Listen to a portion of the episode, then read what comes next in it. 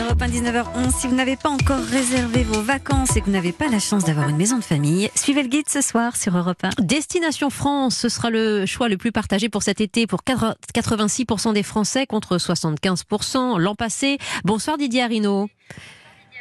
Bonsoir Wendy Bouchard. Vous êtes directeur du cabinet spécialisé Pro-Tourisme et c'est en effet euh, dans le tourisme qu'on appelle de proximité qu'on va aller piocher très probablement les destinations des semaines à venir, Didier.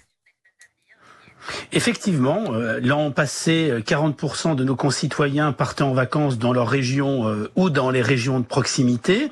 Cette année, c'est cinquante-deux pour cent. Ça veut dire que c'est un tourisme non seulement franco-français, mais un tourisme de proximité qui est plébiscité, avec euh, des Français aussi qui ont tendance à vouloir se retrouver après euh, des mois de séparation. C'est le cas des grands-parents avec les petits-enfants, c'est les, le cas des cousinades qui n'ont pas eu lieu mmh. au, au printemps. Et on a véritablement une fréquentation qui est très bonne, notamment ce, ce week-end et la semaine qui vient, pour les, pour les acteurs du tourisme et surtout dans les résidences secondaires. D'ailleurs, on voit avec l'utilisation des appartements pour ceux qui ont des résidences secondaires. C'est une bonne chose pour la montagne qui avait été impactée l'an passé, qui avait une saison qui démarrait tardivement. Il y a une accélération aussi pour les destinations balnéaires qui compteront cette année aussi sur une clientèle de proximité avec moins de monde dans les hébergements payants, notamment dans les hôtels, mais aussi dans les villages de vacances, dans les résidences de tourisme et même un petit retard dans les campings. En revanche, il y a encore sept millions de nos concitoyens qui ne savent pas s'ils pourront partir ou non cet été. Il y a tous ceux qui doivent rattraper le retard accumulé parce qu'ils n'ont pas pu travailler pendant les mois de confinement. C'est le cas notamment de toutes les professions libérales et certains n'ont pas eu de revenus parce qu'il n'y avait pas d'activité. C'est le cas des artisans. Et puis il y a tous ceux qui ont des incertitudes quant à la pérennité de leur emploi et qui attendent un petit peu le dernier moment pour réserver leurs vacances. Et mais ce que l'on sait, c'est que les Français resteront dans l'Hexagone dans une grande majorité. Puis, on pourrait avoir de bonnes surprises cet été avec des réservations de dernière minute pour ceux qui n'ont pas encore choisi entre partir ou rester à la maison. Pour ces sept millions d'indécis, hein, c'est énorme ce que vous venez de, de nous dire, Didier Arino. sept millions d'indécis. Oui. Euh, le tourisme vert... C'est un chiffre tout à fait considérable, c'est deux fois plus. Avec l'opération séduction d'un certain nombre de, de régions, on a vu la Creuse revendiquer ses beaux paysages, la Vendée également, ces régions euh, font force justement affichage et communication pour attirer chez elles. Oui, il y a, toutes les destinations se sont lancées dans des opérations de, de séduction, voire de promotion, avec des opérations extrêmement intéressantes, notamment la région Occitanie, mmh. vous permet de visiter la région avec le T E R à un euro.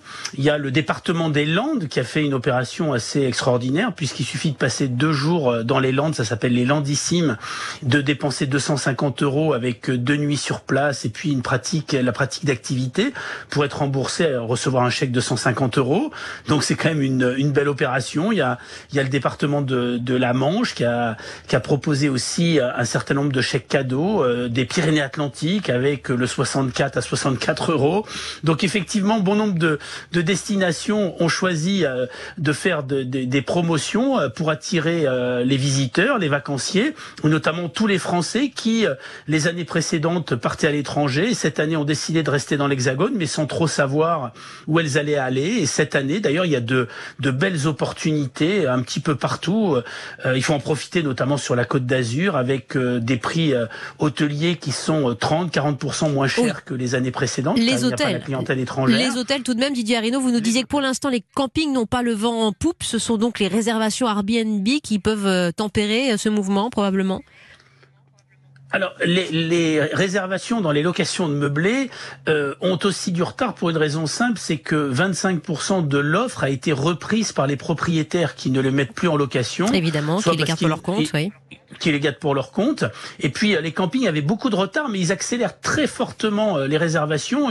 Ils ne sont plus qu'à quinze pour cent de retard par rapport à l'an passé. Il y a encore de, de belles opportunités dans les campings, que ce soit des campings où on a du tout compris, comme les campings Sunelia, qui sont des campings haut de gamme, mm-hmm. mais aussi des campings euh, qu'on retrouve partout en France. Une chaîne comme Flower Camping, qui est partout à la campagne, à la montagne, qui sont des campings à dimension humaine, urbaines, des campings où on est en pleine nature, euh, le camping un peu à l'ancienne, mais aussi avec des euh, des activités et puis euh, du locatif, des mobil-homes. Donc on, on voit bien que c'est euh, c'est l'année pour en profiter et, et partir en vacances en France, car au-delà de l'activité des acteurs traditionnels du, du tourisme, c'est aussi des commerçants, des sites de visite.